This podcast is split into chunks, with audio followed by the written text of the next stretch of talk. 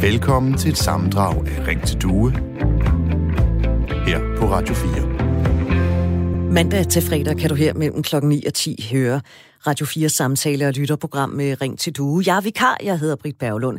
Med mig er et lytterpanel, der består af Rasmus Brandt Eritsø, der er 31, bor i Hedehusene, er gift og har to børn, studerende og læser til bygningsingeniør, og så er det Tine Nord på 48, der bor i Tornby Strand, der ligger nær Hirtals. Tine bor sammen med sin øh, kæreste, har tidligere arbejdet med heste, men er nu, nu førtidspensionist. Og i dag der taler vi om måder at reagere på, når børn græder og ikke kan eller vil sove sove. Nogle mener, at børn næsten ikke skal sige et pip, før de bliver taget op af deres forældre. Andre mener, at børn godt må græde og derefter selv falde i søvn. Den sidste metode, den bliver kaldt cry it out, eller græd det ud, og det kan være en form for søvntræning, hvor børns gråd ignoreres i kortere eller længere tid ad gangen, med det formål at lære barnet at falde i søvn alene. I en af de mest kendte metoder herhjemme, der skal forældre lade deres børn falde i søvn uden unødig indblanding, og derfor lade barnet græde i bestemte intervaller, inden det bliver trøstet. Første aften, der er intervallerne 1 minut, 3 minutter og 5 minutter, og efter en uge, der må barnet gerne græde i 17 minutter uden indblanding fra forældrene. I politikken, øh, skrev, øh, politikken skrev for nylig om den splittelse, der hersker på området, både hos forældre, interesseorganisationer og fagfolk. Så jeg vil gerne høre din mening. at det er en fin metode at lade børn græde, altså i nogen grad, vi taler ikke om flere timer, uden at bryde ind, for at lære dem at sove alene. Altså, de græder, og derefter så falder de i søvn. Ja eller nej? Og øh, oh, nu skal vi sørge med dig lige en tur til Odense, kan jeg se. Den griber jeg med det samme. Det er Nikolas, der er 30 år, der har ringet. Hej Nikolas, velkommen til programmet. Tak skal du have. Du er jo selv øh, småbørns forældre. Du har en datter på øh, to og et halvt år. Ja. Du siger, man må og... gerne lade et barn ligge lidt. Det må du lige uddybe. Ja. Altså, jeg synes, jeg synes, det skal tages ud af den rigtige kontekst. Hvis det barn ligger fuldstændig hysterisk og råber mor og far, selvfølgelig så skal vi gå ind og tage vores børn.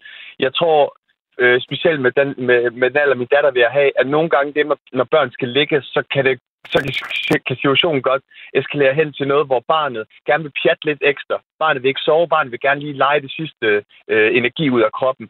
Og øh, sådan har det i hvert fald med vores egen datter. Så når vi forlader lokalet, og hun begynder at græde, kommer vi tilbage for mange gange, men så bliver reaktionsmønstret den, at så vil hun bare starte forfra. Så vi har det med, at vi lader døren stå lidt på klem, og siger, at mor og far sidder herude, så kan hun måske være en lille smule ked af det, men så begynder hun at ligge og snakke lidt, og så bliver vi, siger vi til hende ude fra stuen af, mor og far er lige herude, skal vi komme ind lige om lidt? Og så lige så stille, så, så bliver hun bare mere og mere træt og ligger sig til sidst. Øhm, jeg synes ikke, der er noget galt med, at øh, jeg synes bare ikke altid, man skal tage gråd som værende et, et, et eksempel på, at barnet har, har desperat brug for mor og far. Altså, jeg tror også godt, børn kan gøre det for at få mor og fars opmærksomhed, for at de kommer ind i lokalet igen, og så kan man starte forfra. Altså, det øhm, virker? Ja, altså det virker hos os i hvert fald. Nej, nej, øh, altså, altså det jeg mener, det er, at barnet finder ud af, hvis jeg græder, så virker det, så kommer mor og far ind, og så behøver jeg ikke at sove. Ja, altså, det, der er selvfølgelig nok forskellige teoretikere, som har forskellige meninger om det. Altså, min teori er bare, øh, at, at jeg tror også godt, børn i gang imellem kan råbe på mor og far for at, at, øh, at beholde lidt af, for at holde bolden lidt over på deres side. Hvis min datter ikke vil sove, og hun bliver ved med at øh, sætte sig op i sengen og vil lave alle mulige forskellige ting, jamen så hjælper det at forlade lokalet en lille smule. Hvis hun så græder, når forlader lokalet, så ved jeg, at det er, fordi hun ikke er håbløst ked af det. Så ved jeg, at det er, fordi hun gerne vil have, at, øh, at, at vi bliver lidt i, i den leg, hun gerne vil have, skal opstå. Men det nytter bare ikke noget, fordi når det er sengetid, så vil vi nødt til at lære børnene, at så må de vende sig hen imod, at nu skal de sove. Øhm, ja, Bliv lige hængende, Nikolas, øh, ja. fordi nu hiver jeg lige Rasmus ind her som en, som en anden forælder. Hvad siger du til, til, til det, som øh, Nikolas siger her, Rasmus?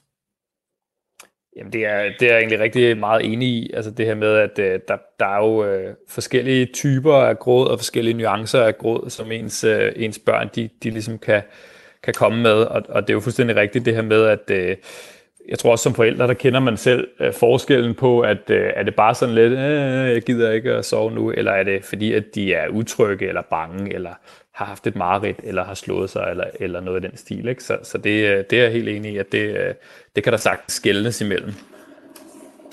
Og Nikolas, hvordan foregår så nu med jeres putte-ritual derhjemme? Er det, er det nemt at få jeres datter til at sove? Ja, det er jo lidt der kan godt være lidt en diversitet fra aften til aften med, hvor nemt hun er for til at sove. Men altså som udgangspunkt, der kan soverutinen lyde, at øh, du går ind, øh, vi er selvfølgelig nattøj på og alle ting, og læser en bog i stuen, så ligger vi hende ind i seng, og øh, min kæreste, øh, hun får altid lov at vælge, hvem der, hvem skal putte hende. Det er hun meget tydelig omkring, hvem hun gerne vil have putter. Øh, hvis jeg putter, så foregår det med at nusse lidt på ryggen, indtil hun falder, falder stille og roligt hen, og så forlader så lokalet. Og, øh, øh, og hvis min kæreste gør det, så synger hun en sang i to og forlader lokalet. Og så gør vi hende, hele tiden opmærksom på, med at døren så lidt på klem, og vi sidder ude i stuen, og så skal vi kunne finde ud af at skælne mellem, hvad det er for en form for gråd, øh, som Rasmus også lige var inde på. Altså, hvad for en nuance af gråd det er, øh, hun kommer med, hvis det er, at der er noget gråd. Øh, så, så, så det er egentlig sådan vores rutine. Øh, og det er mere det med, at så, ja, man skal jo ikke bare forlade et lokale og bare lade barnet ligge der fuldstændig hjælpeløs og lukke døren, og så bare sidde inde i stuen og, og, og tænke, at øh, så klarer resten sig selv. Du må gerne vise, at du stadig er nærværende over for dit barn ved at døren stå på klem, være synlig i kommunikationen inden for stuen af, eller hvor du sidder henne, at du er lige her, nu skal du bare ligge dernede og sove og lukke øjnene og, og blive ved med at, med at prøve at tage den vej igennem. Er det ikke nok at have barnet virkelig brug for sin mor og far, så må man gå ind til barnet igen. Men som udgangspunkt, der, der ser jeg ikke noget problem med at, at hjælpe barnet på vej til at lære det, øh, at, øh, til at lære sovesituationen ved, at mor og far forlader lokalet. Det ser jeg ikke noget problem med overhovedet. Nikolas, tak fordi du havde lyst til at være med. Kan du have en rigtig god weekend? I lige måde. Tak for det. Godt. Hej. Hej. Radio 4 taler med Danmark. Og det vrimler med råd og vejledning til forældre. Hos Møderhjælpen, der har man øh, for nylig lanceret øh, platformen En God Start, der rådgiver småbørnsfamilier. Og nu har jeg Nina Thomsen, der er direktør i Møderhjælpen, med på en telefon. Velkommen til Ring til Due, Nina Thomsen. Tak. Hvorfor er der brug for, at I vejleder småbørnsforældre? Jamen, det er der brug for, fordi der er rigtig stor utryghed og også usikkerhed blandt, øh, blandt småbørnsforældre. Det er nok også forstærket her under, under corona.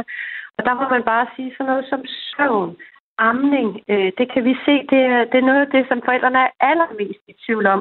Og det er jo fordi, det grundlæggende set er, er, er livsafgørende øh, for, for det lille, lille barn, at det får sovet godt, at det får spist. Det betyder, at barnet er glad og trives.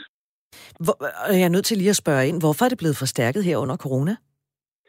Jamen, man kan sige, at, at nogle steder i landet, der er fødselsforberedelsen foregået lidt anderledes, og det har øh, de, den sundhedspleje, der er kommet ud øh, hos, hos de nye familier, har også været lidt anderledes. Og derudover så er der, så er der langt de fleste steder, at mødergrupperne jo øh, blevet aflyste. Og det er jo typisk der, man også på sådan en, et af sådan, de der sådan, faglige råd, man får fra sin sundhedsplejerske blandt andet, så man kan læse sådan, på, på vores øh, site, en god start.dk øh, blandt andet. Men derudover, så må jeg sige meget af den sådan, menneske til menneske øh, rådgivning. Hvordan er det, jeg ligger mit barn? Hvordan er det den der sådan, smukken? I hvilket tempo er det hende, øh, moren, jeg sidder over for, hun gør det? Det er noget, vi kigger på hinanden. Øh, og der tror jeg, det har stor betydning, at, at man ikke har haft mødergrupperne her under corona, fordi det er den der hverdagserfaring, og de der små tips og tricks, der lige gør den der gode forskel, lige præcis for mit barn. Og nu har I så lanceret den her platform, En God Start for der rådgiver småbørns forældre. Men man kan jo finde masser af litteratur, der er masser af bøger, der er masser af ting på nettet. Altså bøger blandt andet Godnat og Sov Godt, som vi taler om her i den her udsendelse. Hvorfor er jeres vejledning øh, mere ordentlig, hvis man kan bruge det ord, end det man kan finde andre steder, altså i nettet og i, øh, på nettet og i bøger og sådan noget? Jamen, jeg tror, at udfordringen er måske, at man, man, man mangler lidt som ny forældreviden om, hvad er så det ordentlige viden, og hvad er i virkeligheden bare sådan en eller anden form for husråd, eller en eller anden obskur øh, øh, teori om, hvordan man får børnene til, til at sove, som måske var moderne for, for en 50, øh, 60 år siden. Øh, og, og, og vi kan også se, at det vi også har lavet en undersøgelse på, at forældrene far vidt og de ved simpelthen ikke, hvad der er, er fagligt funderet rådgivning, og hvad der bare sådan er husråd eller, eller, eller mærkelige sider, der, der rådgiver i øst og vest, uden at man ved, om, om det faktisk er, er noget, der er erfaring med, der virker. Og der kan man sige lige præcis på søvnområdet, jamen der ligger vi også på vores side op af, af erfaringerne fra sundhedsplejen, så det er deres viden, som vi hviler på. Øh, der har vi heller ikke bare stukket fingre ned i en muld. Vi forsøger på vores hjemmeside at gennemgå det. Så den, øh, alle de artikler, alle de videoklip, vi har, de er lavet med udgangspunkt i de råd, som fagfolkene giver. Det betyder, at man som forældre kan stole på det. At man ved, når man, der kan være masser af råd, man kan få fra sin søster, eller sin egen mor, eller en mødergruppe. Men hvis man sådan skal gå lidt op i niveau og sige, hvad er det en, der er, der er erfaring med på på tværs af alle børn, jamen så er det den viden, som vi formidler hos os.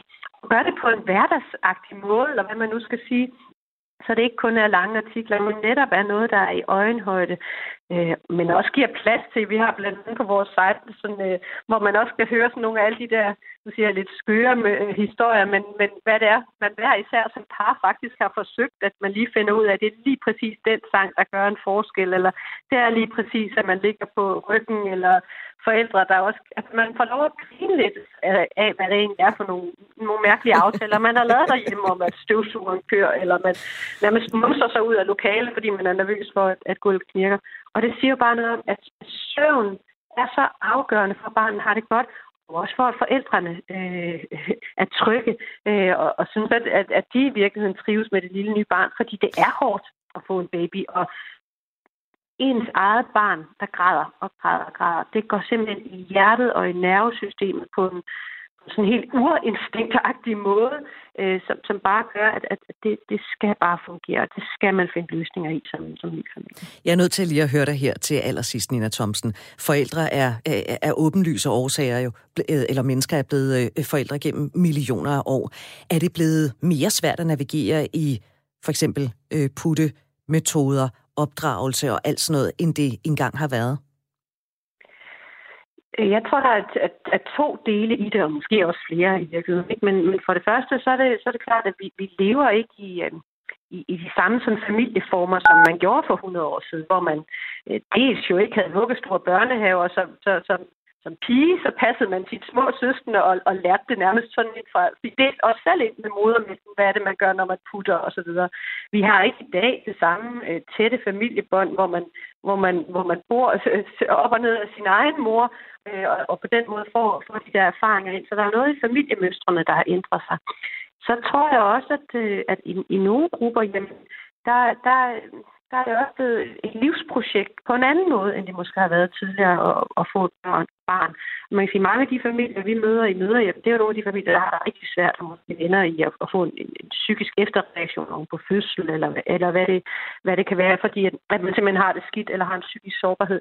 Men for, for en gruppe af forældre, der tror jeg, de mange selvhjælpsbøger, der er, og den meget store litteratur, der er, gør måske, at, at man, man tænker, at det med at få et barn skal være lidt mere perfekt, altså som noget i livet, man skal lykkes med mm. øh, på rigtig mange måder. Og, og der, at det er jo blandt andet derfor, vi har lagt nogle af de der lidt, lidt gakkede historier op på, på vores side. Ikke fordi øh, det, det er sådan råd og lø, men også for at vise, at, at vi gør altså også lidt nogle fjollede ting for at få vores, vores barn til at virke. Og jeg tror faktisk, sådan helt på hverdagsniveau, der er der nok lige så mange måder at få sit barn til at sove på, som der er forældre i, i landet.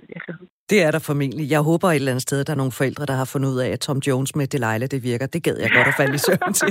Nina Thomsen, direktør i Møderhjælpen. Tak fordi du vil være med her i Ring til Duer. Kan du have en rigtig god weekend? Ja, lige måde. Hej. Hej. Du lytter til Radio 4. I dag der lancerer DR Mini Chang, der er et univers på DR TV, og også har sin egen lege-app, hvor alt indhold det er målrettet børn i alderen 1-3 år. For ja, de sidder alligevel med skærme og ser ting og sager. DR Medieforskning har kigget på de mindste skærmforbrug, og hvert andet barn mellem 1 og 3 år ser i dag enten YouTube eller DR's Ramachan, der jo altså målrettet øh, de lidt ældre børn, hver uge. Hvert andet barn. Hvis man tænder for mini-chance, så kan man øh, som et lille barn, det kan vi voksne jo også se, børn i øh, den alder, 1-3 år, boldrer sig i mudderpytter. Man kan høre danske sange. Der er øh, store, mægtige maskiner, man kan se. Der er dyre unger. Og så er der altså denne her lege-app, hvor børnene kan hygge sig med sangleje og øve sig i hverdagsting, og også lege med mimikken. Sundhedsorganisationen WHO anbefaler, at børn under 5 år maksimalt ser på en skærm en time om dagen, og de fraråder direkte forældre at sætte helt små børn på under to år foran skærme. I øh, Danmark øh, findes der ikke nogen egentlige officielle anbefalinger til skærmtid. Og ifølge danske og udenlandske medieforskere, så er der ikke dokumenteret viden om, at børns trivsel forværres af at bruge tid foran en skærm. Man ved derimod, at det er skidt for børn at sidde stille for længe, og det er blandt andet det, som WHO baserer deres anbefalinger på. Så øh, i dag i det her program, ja, der taler vi om, der skal laves indhold for børn, der er så små 1-3 år. Nu skal vi en tur til øh, Skanderborg og hilse på Victor på 25. Hej Victor, velkommen til. Hej, tak for at med. Um, er med? Ja, selvfølgelig. Du siger ja tak til indhold til de 1-3-årige. Ja, det gør jeg sådan set. Hvorfor det? Og det er fordi, det er netop fordi, at man får, man får noget, som både er kvalitetssikret, som er tilpasset til 1-3-årige. Mm. Så, så i stedet for at være på YouTube, hvor det, hvor det risikerer at blive indfanget af den, den algoritme, som er, som er indbygget i YouTube, så får man noget, som, som hvor man ved, at der er, hvor man ved, at der er meget strenge krav til, hvad, til hvad det skal være, hvordan skal tilpasses, sådan, sådan at det passer til børnene. Men, men synes du, at børn i den alder, altså 1-3 år, overhovedet skal, skal sidde med enten en telefon eller en tablet? Så for det første, jeg mener ikke, at de selv skal... Jeg mener ikke på nogen måde, at de selv skal have en telefon eller tablet at styre rundt på. Men for eksempel, når, når min nevø Niels kommer, kommer på besøg, så kan man meget, så, så, så, så gør vi det, at vi ser YouTube-videoer sammen om tog. Fordi at han blev meget interesseret for det. Så er det... Så hvis han lige skal underholdes, så, så hvis han lige skal underholdes på en eller anden måde, så er det, god, så, så er det en meget god måde at, at sørge for, at han bliver det. Mm. Og så er der også sidder voksne med. Øh, Victor, tak fordi at du vil være med her i, øh, i programmet. Hvad mener du? Du er altså også velkommen til at ringe. Jeg vil meget gerne høre fra dig, der lytter med, hvad enten du er forældre, hvis du er bedsteforældre, eller du slet ikke har børn, fordi også uden børn, vi er jo som regel de klogeste, når det kommer til, hvordan forældre skal håndtere deres børn. Skal der laves indhold for de helt små børn? Altså vi taler de 1-3-årige, som de kan se i stedet for for eksempel YouTube så øh, ring til mig 72 30 44 44, eller send en sms til 1424. Du skal starte med at skrive R4, og så skal du lave et mellemrum, og så skriver du din besked.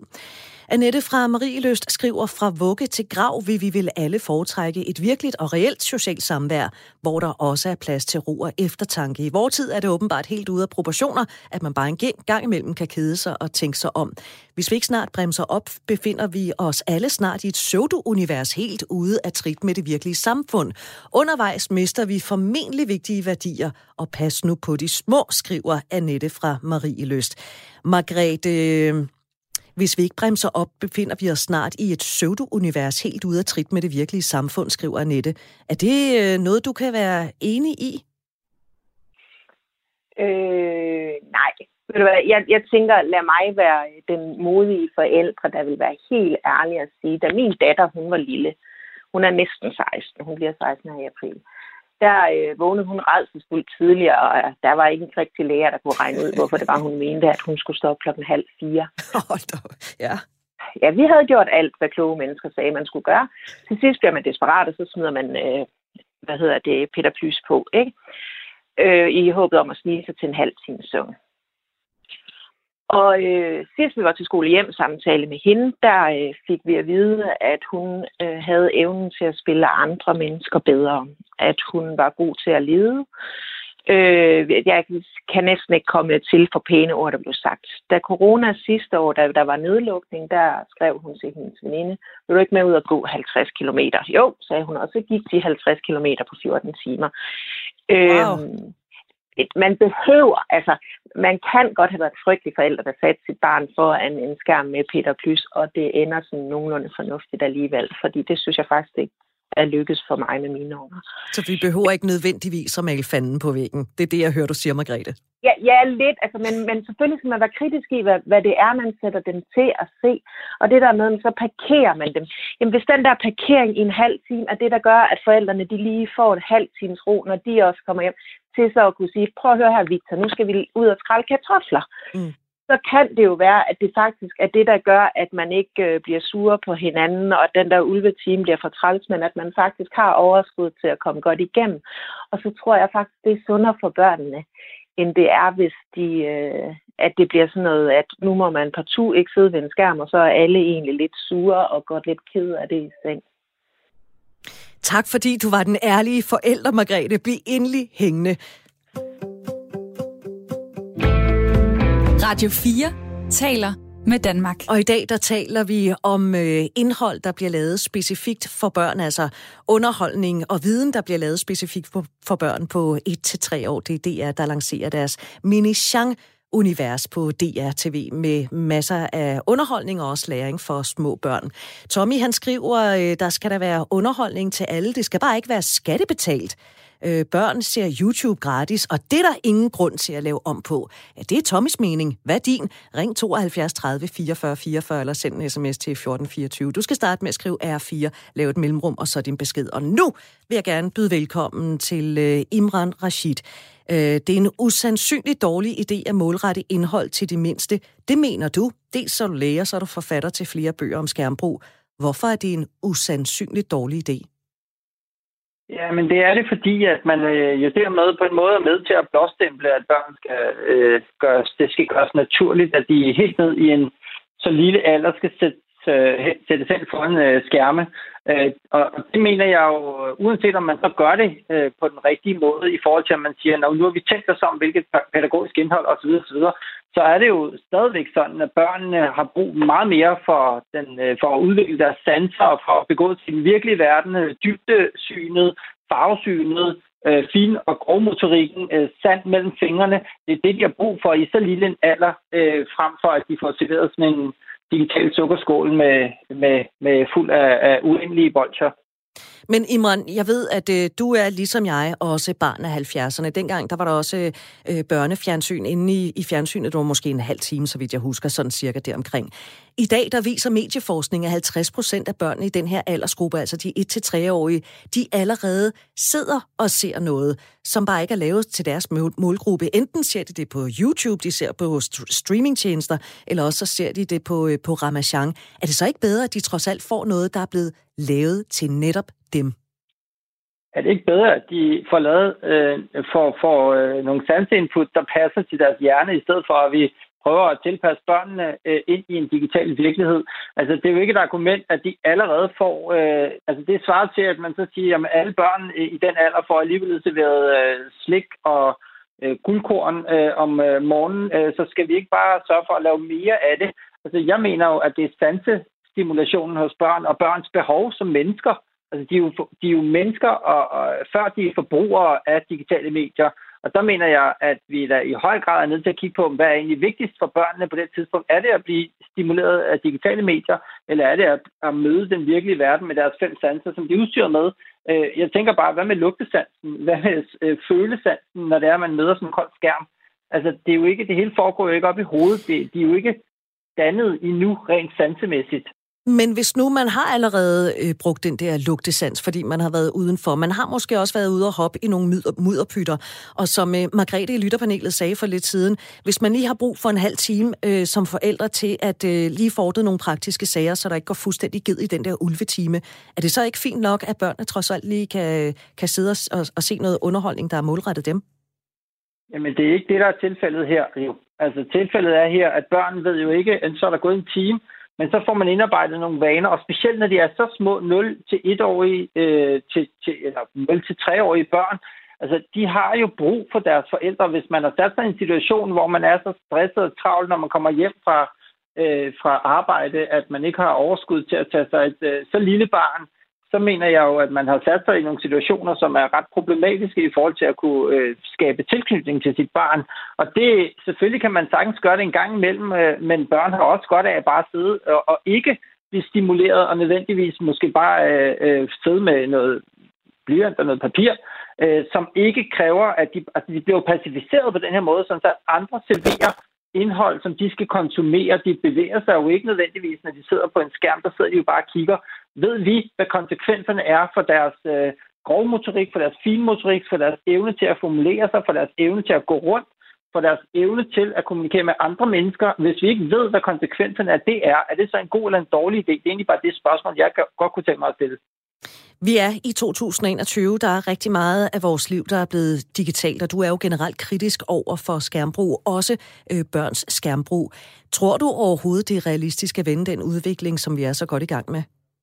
Vi har været igennem et år med skærmbrug. Det her, det år, vi har oplevet det sidste år, er jo faktisk den fremtid, vi kan se ind i, hvor alting foregår på skærme, og øh, vi ikke har mulighed for at møde andre mennesker, fordi vi ikke må, men hvor vi simpelthen bruger det største, øh, den største del af vores liv på skærme. Men du, at det er realistisk, at vi øh, kommer til at leve en tid, øh, som kommer til at indebære mere skærmtid, eller vil du som menneske efter det sidste år, vi har oplevet, ikke være øh, Øh, gladere for, at vi øh, begynder at se op fra skærmene og se hinanden igen. Og lad os lige prøve øh, ganske kort at gå ned ad den sti der, for når, når nu du ligesom har åbnet øh, øh porten til den.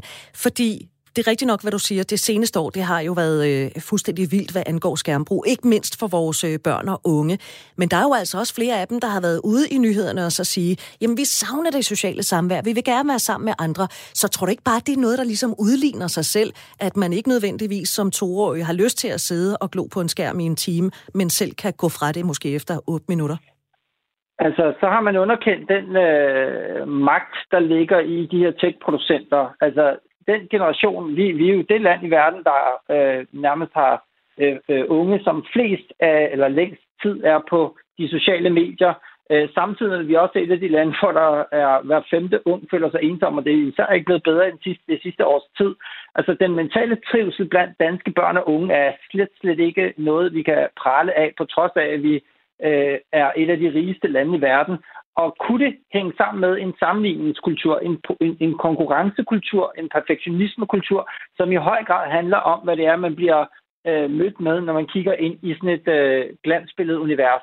Og hvis det gør det, er det så ikke den sti, vi skal undgå, at børn de så bliver smidt ind i i så tidlig en alder. Ved vi overhovedet, hvad konsekvenserne er? Det er egentlig det, jeg bare spørger.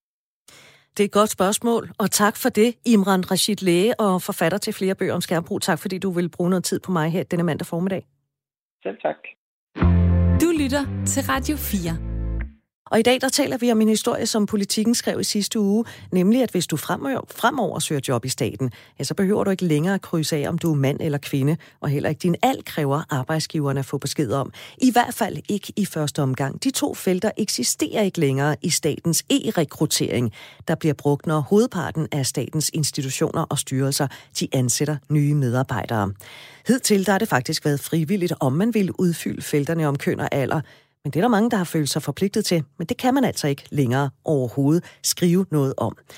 Mange danskere forlænger arbejdslivet ud over efterløns- og pensionsalderen, men mister man jobbet i en moden alder, ja, så er det svært at få et nyt, selv når arbejdsgiverne efterlyser flere hænder og arbejdskraft, og selvom politikerne hæver pensionsalderen og beder os danskere om at arbejde længere. Så det vi taler om denne formiddag, det er, skal vi indrette hele arbejdsmarkedet sådan, at man som øh, jobansøger ikke er forpligtet til at oplyse sin køn, sit køn eller sin alder, i hvert fald i første omgang. Hvorfor? Hvorfor ikke? Nu skal vi øh, til Aarhus til Kirsten, der har øh, ringet til Ring til Due. Tak for det, Kirsten, 76 år. Du siger det godt at neutralisere. Hvorfor? Jo, altså det, øh, det der først kommer i tanke om, når I snakker, det er en udtalelse, jeg aldrig har glemt i hele mit liv. Og det var en virksomhedsleder, der engang sagde, jeg ansætter hellere en, en, der har været mor til en hel børneflok, end jeg ansætter øh, så mange andre, fordi hun er vant til overblik over, og kan overskue situationen, og vant til at have en øje, et øje på hver finger, vant til at, og simpelthen at tage fat. Og øh, det har jeg selv øh, mange gange øh, selv undret mig over, når jeg går rundt i, i, i samfundet og kigger hvordan, øh, hvordan er det, at folk egentlig øh, laver deres arbejde. Jeg har det sådan, at når jeg går fra et sted, et punkt til et andet, så kigger jeg mig omkring, hvad skal der lige, lige tages med herhen til det og det sted. Og jeg ser alt for mange, de går rundt med én ting af gangen i hånden, når de skal fra det ene sted til det andet. Og jeg tænker, det er da løgn det her. Havde jeg bare været en, der kunne, kunne være leder her, ikke, så skulle jeg da nok lige lære folk, jamen man går da ikke bare rundt øh, formålsløst og har én ting med, og så én ting og én ting, og så går man fra et sted og et sted. Nej, man skal simpelthen tænke sig om og være meget mere øh, hvad hedder det, øh, opmærksom. Hvad er det nu at, at tænke forud? Hvordan skal det her nu håndteres? Og jeg kan godt give ham der virksomhedslederen ret. En kvinde, der har haft en flok børn, holdt der helt op. Hun er kompetent, hvis du, tror, hvis du hører på det. Men ja. det synes jeg jo strider lidt imod det, du siger med, at det er en god idé at neutralisere, fordi så vil du jo ikke opleve den kvinde, som har haft en kæmpe børneflok, som du så gerne vil ansætte. Øh, jamen, øh, jamen, det er jo det, at hun skal jo, at det er jo det, jeg mener med neutralisere. Det mener med, at vi vil øh, enten have mænd eller kvinder. Er det det, der menes? Ellers så forstår jeg det altså ikke. Ja, altså man skal ikke længere kunne blive øh, sorteret fra, enten på grund af sit køn eller på grund af Nej, sin alder. det er også det, jeg mener. Det er også det, jeg mener. Mm. Jamen, så, øh, så ved jeg ikke, om du har forstået, hvad jeg siger. Det er, det er simpelthen sådan, at øh, nu for eksempel, når kvinder er over den fødedygtige alder, der er utrolig mange, der, der ligger inde ved en øh, utrolig god arbejds øh, know-how, og som kan, så kan udfylde en plads, der er virkelig, virkelig, virkelig stiger spar to, fordi hun har været vant til at have øje på hver finger, og kunne, øh, øh, det, er ligesom, det er næsten ligesom at jonglere og have en børneflok. Man jonglerer næsten ligesom en, en anden i et cirkus, ikke? Man skal, man skal simpelthen have, have de der øh, op, op og vende i luften på den rigtige tidspunkt, og dit og dat, ikke? Og det er der jo i virkeligheden også mænd, der vil kunne, hvis de også har en, øh, en børneflok. Men, men øh, tak fordi du ringede, Kirsten. Jamen, øh, selv tak. Jeg håber, det bliver øh, accepteret. Det kan du tro. Annette på, øh, på 60 år fra Haderslev, du siger, det er noget politisk sludder, det her. Det er Gali Mathias at undlade alder. Hvorfor? Øh, fordi det vil fremgå under alle omstændigheder. Mm. Øh, af CV'et og eksamensbeviser, og jeg synes, det er helt gygak. Jeg- synes, øh, at øh, rekruttererne kan påvirkes. Og når man er ansøger, så må man fremhæve sin alder og sit køn i forhold til den job, jobfunktion, man søger. Altså, jeg har fremhævet min alder, og at jeg er farmor og har mange børn, og ja, og så fik jeg et job. Og du har jo øh, næsten selv lige landet job Ja, det har jeg. Jeg starter 1. maj i et nyt job i staten. som 60-årig. Ja. Så du har ikke oplevet hverken dit køn eller din alder øh, spænde ben for dig? Nej, det har jeg ikke. Det har jeg ikke. Jeg synes, det er sværere få et job, når man er 60, men jeg synes ikke, det er mærkeligt eller diskriminerende. Det er positivt at høre din historie. Tak skal du have, fordi du ringede, Annette. Og, øh, og tillykke med det nye job, og god fornøjelse med det, når du begynder på det her om en måneds tid.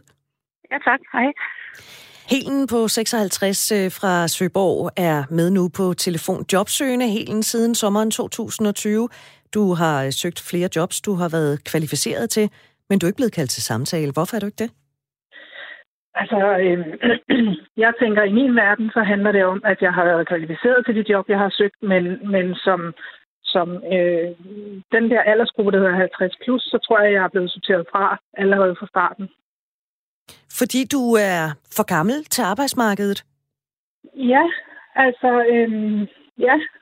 Jeg har, øh, jeg har hørt øh, fra en, en jobkonsulents øh, mund, egen mund sige, at øh, jamen, når man er 50 plus, og især når man er kvinde, så bliver man, øh, så bliver man valgt fra. Så hvad siger du til det, som øh, uh, Sikander Siddiq han øh, fortalte om øh, de frie grønnes mission øh, for et øjeblik siden? Altså, jeg synes jo, det er rigtig, rigtig godt, hvis vi kunne få øh, kønsneutral, aldersneutral øh, ansøgningsprocedure. Øh, jeg tænker bare, at man kan altid omgå det. Altså, blandt andet øh, har jeg forstået på en, en meget sød kollega, jeg har, som, som har en øh, LinkedIn-gruppe, som handler om præcis det med, med, med øh, aldersdiskrimination, at styrelserne må jo godt lave den neutral, øh, når, man, når man laver ansøgningsproceduren, men men hvis de vil søge en specifik øh, type, så må de godt sætte alderen ind. Og så kan man jo omgå det. Fordi man vil jo altid kunne sige, jamen vi føler, at vi skal have en i 40'erne, eller i 30'erne, eller i 50'erne. De kan jo altid gå ind og nuancere den så. Så hvad er løsningen på det her? Det er jo, vi skal jo have gjort virksomhederne opmærksom på, at, vi, at de går simpelthen glip af en kæmpe erfaring. Plus at jeg synes, at når man som virksomhed har de unge medarbejdere, som jeg synes, selvfølgelig skal man have dem, så synes jeg, at vi kunne jo supplere dem. Vi supplerer jo hinanden. Når du er ung og har børn, der skal hentes til bestemte tider, eller øh, barns første sygedag eller sådan noget, så er det jo rart at vide, at man har nogle kollegaer, som, som ikke har det, og som så dermed kan tage nogle af de opgaver på sig og give den unge medarbejder en anden form for frihed.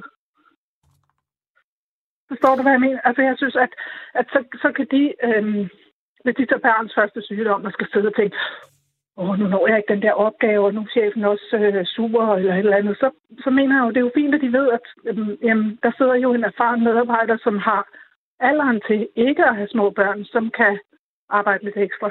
Mm. Jeg vil sige uh, tak, fordi du havde uh, lyst og tid til at tale med mig, Helen, og held og lykke med din, uh, din jobjagt. Jeg håber, at det snart løser sig for dig. Ja, det håber jeg også, og tak skal du have. Ha' det godt. Hej, og god Ja, påske. Hej. Du lytter til Radio 4. Og i dag der taler vi om, vi skal ændre måden SU-systemet er skruet sammen på. Som det er nu, der kan man øh, på en videregående uddannelse maksimalt få SU i 70 måneder. Det svarer til 5 år og 10 måneder. Dansk Erhverv præsenterede mandag aften deres forslag til en ændring af systemet, nemlig at det offentlige stopper med at betale SU til de kandidatstuderende på landets universiteter. Unge vil stadig kunne få SU under deres bachelor, men vil de bygge ovenpå med en toårig kandidat, ja, så skal de altså i stedet for at modtage SU tilbydes et rentefrit lån, som så skal tilbage tilbagebetales på et senere tidspunkt. De penge, der bliver sparet på den øvelse, skal investeres i uddannelse, sikre og bedre kvaliteten i hele uddannelsessystemet, så flere får en uddannelse, hvilket arbejdsmarkedet efterspørger. Men er det den rette vej at gå? Altså vil det afholde nogle unge fra at læse videre, fordi de vil kunne afslutte deres uddannelse med en gæld i rygsækken? Er det en god start på et arbejdsliv? Skal de kandidatstuderende i Danmark fortsat have SU fra staten hver måned? Eller skal de tilbydes et rentefrit lån, de unge altså, hvis de vælger at bygge oven på deres bachelor? Nu skal vi en tur til øh, Kalumborg. Dorte, 55, velkommen til programmet. Ja, tak skal du have. Du siger, det er en dårlig idé at lave det om til lån. Øh, jeg synes, man bør se på, hvor pengene kommer fra til SU, og dem, øh, de kommer jo fra vores skat. Og hvis vi ikke skal have den ydelse ud af vores skat, hvor skal de penge så gå hen, tænker jeg bare. Øhm, så hvis, øh, hvis vi selv skal, eller hvis de kandidatstuderende selv skal tjene deres penge og ikke skal have øh, SU, så synes jeg i det mindste, man kunne give dem et øh, noget ude den anden ende, for eksempel når de var færdige i gang til et job, eller, eller at de på en eller anden måde fik øh, en højere løn, eller ja. Man kan sige, nu øh, har de jo mulighed for at få et rentefrit lån. Det er vel gunstige vilkår? Jo, det er det selvfølgelig, men, du, men, men skattepengene kommer jo stadigvæk ind. Skattepengene bliver jo stadigvæk betalt. Der bliver jo stadigvæk øh, organiseret med de penge på en eller anden måde. Hvor går de penge så hen, hvis de ikke går til at vores øh, ungdom, eller nu også ældre, der studerer, at de kan øh, gøre sig bedre for samfundet, uden at skulle arbejde samtidig. Men planen er jo, altså, at de penge, der bliver sparet på den her øvelse, skal investeres i uddannelse sikre kvaliteten i hele uddannelsessystemet, altså lige fra folkeskolen og så op til universiteterne?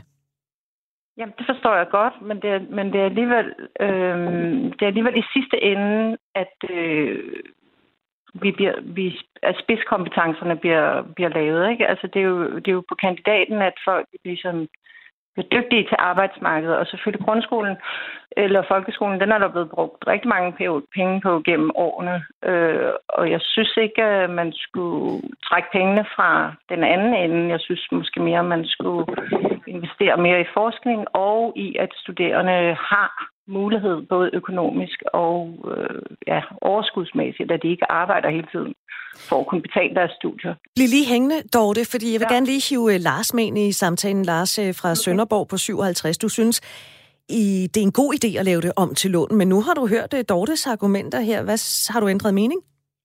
Øh, Jeg har ikke ændret mening, og det jeg tænker på, det er fordi, at hvis man hører hvad hedder det, samtalen med risiko for lyd som gammel mand, så nævner man, at vi skal klæde de unge på. Og, og når jeg tænker på, i gamle dage, der tog børn tøj på. Altså hvis det var koldt, så tog man varmt tøj på. Hvis det var for varmt, så tog man noget tøj af. Vi, vi har nogle studerende i øjeblikket, som går ind og, og hvad hedder det, øh, og det ved jeg, for jeg arbejder inden for den branche med universiteter, at øh, de vælger at, at, at dumpe sig selv med vilje, for ikke at komme ud i den verden, der er nu, for lige at få en pause med og skal tage stilling til ting, man måske bliver arbejdsløs og nogle ting og sager. Så, så, så det er lidt frikørsel og lidt frihjul inden for den branche. Og, og jeg kan ikke genkende den der øh, hvad skal man sige, totalt engageret og, og, og, og de der ting. Jeg kan ikke se det. Jeg ser mere øh, nogle mennesker, som, som, som, som kigger på systemet og trækker i håndtaget, så det giver mest muligt jackpot. Altså, så de udnytter systemet? Jeg vil ikke sige direkte udnytter systemet. Systemet er der, og, og, og, og frafaldet, altså når ham der, jeg, jeg hørte ham faglæreren, som jeg giver fuldstændig ret, fortæller om, at, at man bruger det som en parkeringsplads. Altså, der, der er et kæmpe frafald, og jeg ved, at universiteterne kæmper og gør et godt arbejde med at fastholde de unge, til de hopper fra. Ikke? Men, men, men grunden til, at de hopper fra, de har jo ikke rigtig valgt det. Det er jo bare en parkeringsplads. Dorte, hvad siger du til det, som Lars fortæller her? Jamen, jeg kommer et helt andet sted fra, fordi jeg ser virkelig, og det synes jeg også, man kan se, når man kigger ud i, øh, ud i verden, at jeg kan se, at øh, der er rigtig mange, øh, der bliver færdige på kandidaten, og som virkelig slider rigtig hårdt i det. Og øh, de gør, øh, de forsker, og danskerne er højt rangeret øh, ude i verden, så jeg kan, altså, der er selvfølgelig nogen, som ikke... Øh, altså som misbruger systemet, men øh, det er ikke dem, jeg ser. Og jeg har børn, der er på universitetet nu, og dem, der er, går sammen med dem, de, er, de slider hårdt i det, og de, har, de får SU, og de øh, slider hårdt i det i deres studier, og de har også arbejde ved siden af. Øhm, så hvis der skulle være noget galt i systemet, så ser jeg ikke, at der er noget galt med SU, men så tænker jeg, at hvis, børn, hvis de unge mennesker er brændt ud, før de kommer på universitetet, så er der noget galt i systemet anden vej rundt. Så øh, Lars, Lars, måske vi i virkeligheden i stedet for at skulle se på hele systemet, altså hvordan vores øh, uddannelsessystem er, er indrettet på. Camilla sagde også lidt tidligere, Camilla fra Lytterpanelet, måske man skulle se på, hvordan man ligesom vejleder de unge i at, Jamen, at tage det, det rigtige uddannelsesvalg. Jamen, det var der drejer sig om i de systemer der, som vi snakker om, ikke? det er jo, at, at industrien har brug for de mennesker, og, og, og, og, og så sender de nogle spørgeskemaer ud og spørger industrien, hvad efterspørger I? Så prøver de der systemer, som vi snakker om, og, og, og uddanne de mennesker der, og prøve at få dem ud. Men der er altså to verdener. Det er den verden, hvor man skal tjene pengene, øh, og så er der den verden, hvor, hvor man har mulighed for at dygtiggøre sig til at tjene de penge. Altså, hvis, hvis, I, hvis, I, øh, hvis I kigger på det hele, så ser I lige på den der alder, hvor de studerende har, når de kommer ud af færdig, den er enormt høj. Ikke? Hvis, hvis, øh, det hele har jo flyttet sig. Det er jo, det er jo voksne mennesker, I snakker om. Altså, de kører jo i egen bil, og nogen har hus, og de har børn og ting og sager. Det er jo ikke unge mennesker, som vi snakker om mere. Altså, det er jo gamle mennesker, som kommer ud på arbejdsmarkedet. Altså, altså det, det, det, er jo, det er jo ikke de der, altså, det er jo ikke studenter. Altså, det er jo ikke det forsømte forår. Altså, det er, det er mennesker, som er over på 30 og 40 år, før de er klar til at tage fat. Tusind tak til uh, Dorte fra Kalumborg og Lars fra. Sønderborg, fordi I vil uh, være med her.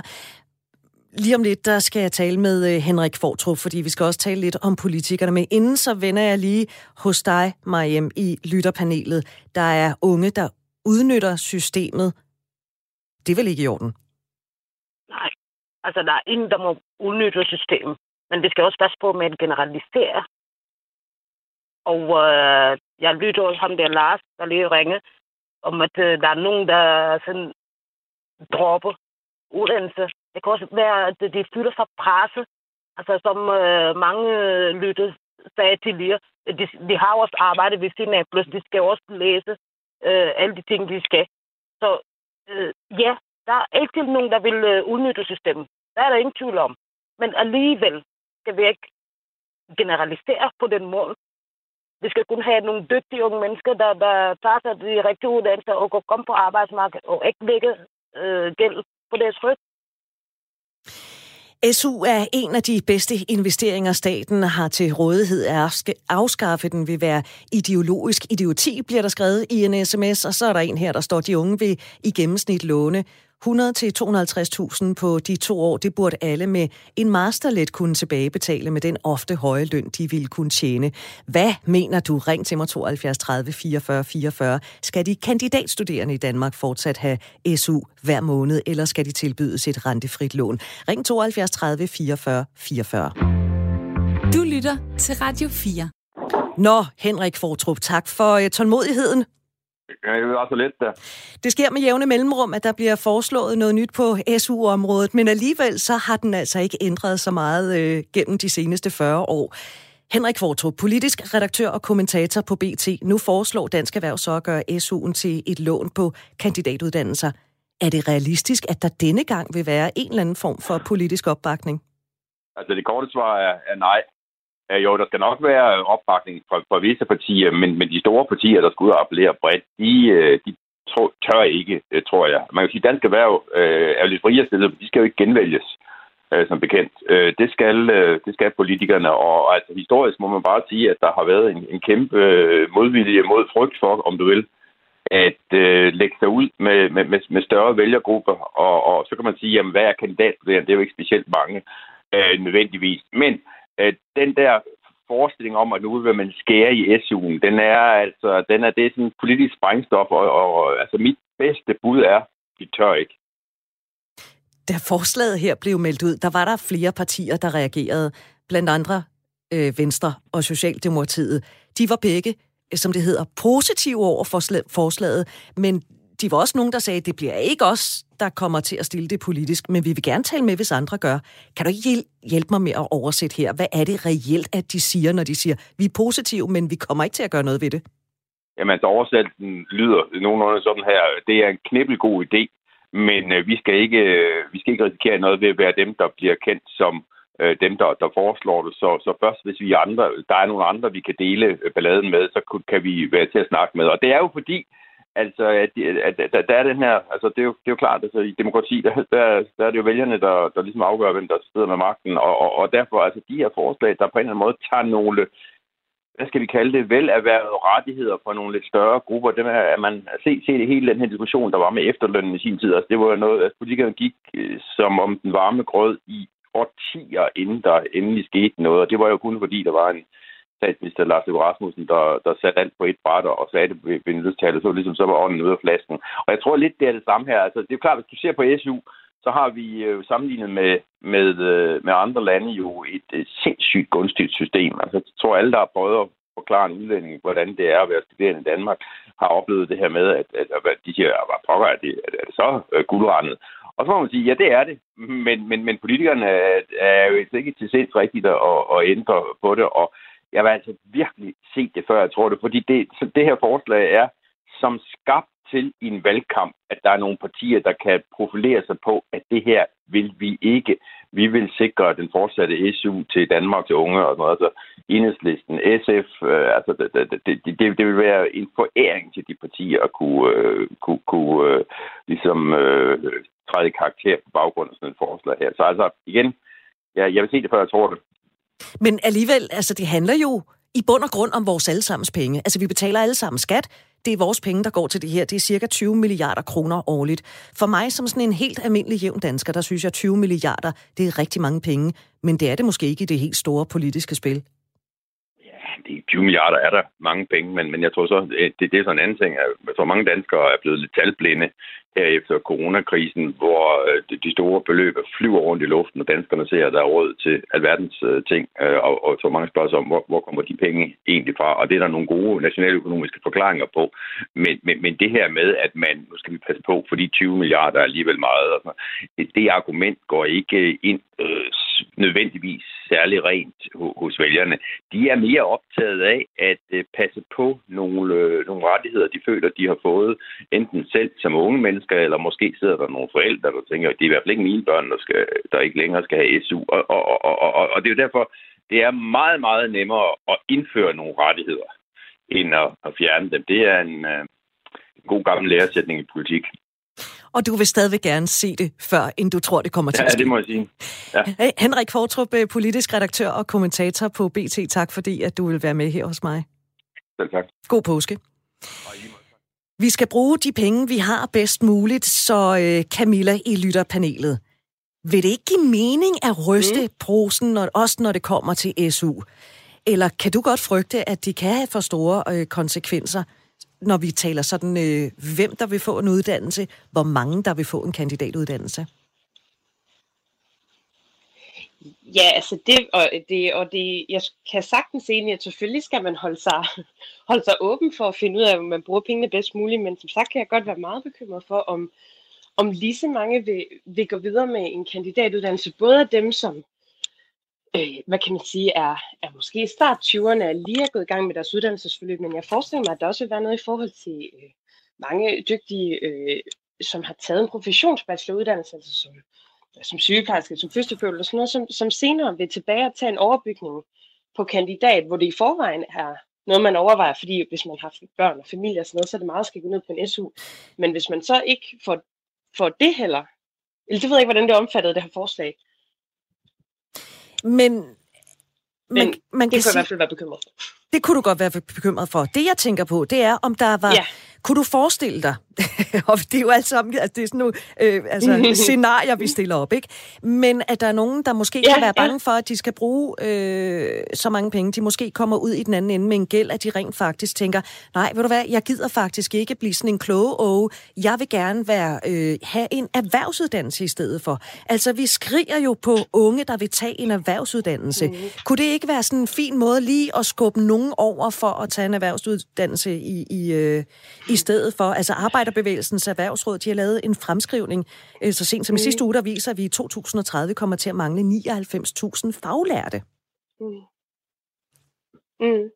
Og det, og det er, er meget, meget indstillet på, at det er et problem. Jeg synes bare, det er lidt sjovt det der med, at jeg synes tit, at, at når man gerne vil tale erhvervsuddannelserne op, skal det ligesom gøres ved, at man gør noget dårligere på de, øh, hvad hedder det, længerevarende uddannelser. Altså jeg tror ikke, jeg synes, det er ærgerligt, den der idé, at man skal ligesom presses over i jeg tror måske, man kunne, altså uden, at have forstand for, jeg tænker bare, at man ikke kunne, i stedet for prøve at gøre dem mere attraktive, tale dem op, og det samme med nogle af de her uddannelser, hvor, ja, som, som der måske ikke er så meget prestige i. Jeg tror man måske, man skal kigge på, okay, hvordan kan vi komme det til liv, så gør det mere attraktivt, i stedet for sådan, når hvis vi fjerner muligheden, eller gør det mindre øh, gunstigt at tage en kandidat, så går de nok derover. Det synes jeg da også er lidt ærgerligt, fordi at, at der er mega meget potentiale også i erhvervsuddannelse. Jeg synes bare lidt ærgerligt, den der idé om, at man skal presses hen i det på den måde. Ved at vælge noget andet fra, når så gør jeg det. Mariam, øh, Henrik Fortrup, han sagde øh, for et øjeblik siden, at øh, han tror simpelthen ikke, at politikerne de vil røre det her. De, de tør ikke at gøre det. Er det noget, der giver dig lidt ro i sindet, at, øh, at de formentlig ikke kommer til at røre ved SU'en? Ja, det går det i, i høj grad, fordi jeg kan ikke forestille mig, at det bliver til noget. Det kan jeg ikke forestille mig. Lad mig lige tage et par sms'er. Studerende skal ikke have SU, men lån, så bliver vi fri for at give SU til kinesere og andre, der kommer hertil for at studere. Så nu går det ud over øh, danske studerende. Det, ja, det var lidt noget råd. Nå, jeg synes, det er en god idé, står der i denne sms fra Daniel. De læser og læser, når øh, ikke at være på Ja, den er simpelthen... Øh, undskyld, det er mig, der ruder rundt i det, fordi jeg ikke lige havde fået læst den igennem inden. Nu tager vi denne her. Kandidaten Rune fra København var ikke med fra starten, men snakker Lars ikke om en helt anden gruppe ungdomsuddannelserne, end det SU-forslaget handler om. Jeg kender ikke til bachelor, kommende master, studerende, der kører frihjul. Du kommer ikke igennem et universitetsstudie på frihjul, skriver altså kandidaten Rune fra, fra København. Tak for det. Vi skal lige nå et smut til Vejle. Hej Maiken. Hej. Hvad siger du? Øh, jamen altså, øh, jeg synes, det er en rigtig spændende snak, og jeg synes, det er interessant at høre de her forskellige holdninger, og hvordan de kommer meget, meget vidt omkring. Øhm, det, jeg synes, der kan være lidt problematisk, det er, at der bliver så meget fokus på alle de her unge mennesker, som af en eller anden årsag er demotiveret, øhm, når de enten er i gang med at tage den uddannelse, de har valgt, eller, eller bagefter og derfor vælger at sadle om. Øhm, og jeg synes, vi skal huske på, at vi har et system, som kan holde til, at der bliver sadlet om. Og det er, det er også vigtigt, at folk har muligheden for at gøre det, i stedet for hele tiden at tænke, at det så er mennesker, der springer over, hvor gaden er lavest. Øhm, for hvis man ikke har muligheden for at sadle om, øh, så tror jeg, der kommer en belastning på vores sundhedsvæsen i stedet for. Øh, fordi man så bliver fastholdt i en situation eller en eller anden løsningsmodel, som man faktisk ikke øh, bliver glad af. Fordi det kan være svært at forestille sig, hvad man egentlig har valgt som uddannelse, øh, før man er i gang med det. Altså man kan ikke mærke sig selv ind i en eller anden kontekst, før man er det. Det tror jeg ikke på. Der er nogen, som har øh, føler en eller anden form for kald, som selvfølgelig måske meget hurtigt kan mærke, det er så rigtigt det her. Og så er der altså også en del, som ikke mærker det. Tusind tak for det indspark, Maiken, som vi lige nåede at få med. Øh, hvorfor gør man ikke med SU'en, skriver Thomas fra Aarhus, der forsøger at være konstruktiv her i sin sms, som man gør med produktionsskoler. Man får kun penge for de dage, man møder op. Det kunne nok også eliminere en del fravær. Tak for den sms. Vi er ved at være færdige med øh, Ring til Due for i dag. Lytterpanelet Mariem Diagne fra øh, Nordsjælland og Camilla Møller Christiansen fra København. Tak fordi I to vil være med her. Også tak til øh, dig, der skrev ind, til dig, der ringede ind i morgen. Der kan du høre en særlig udgave af Ring til Due med Camilla Due.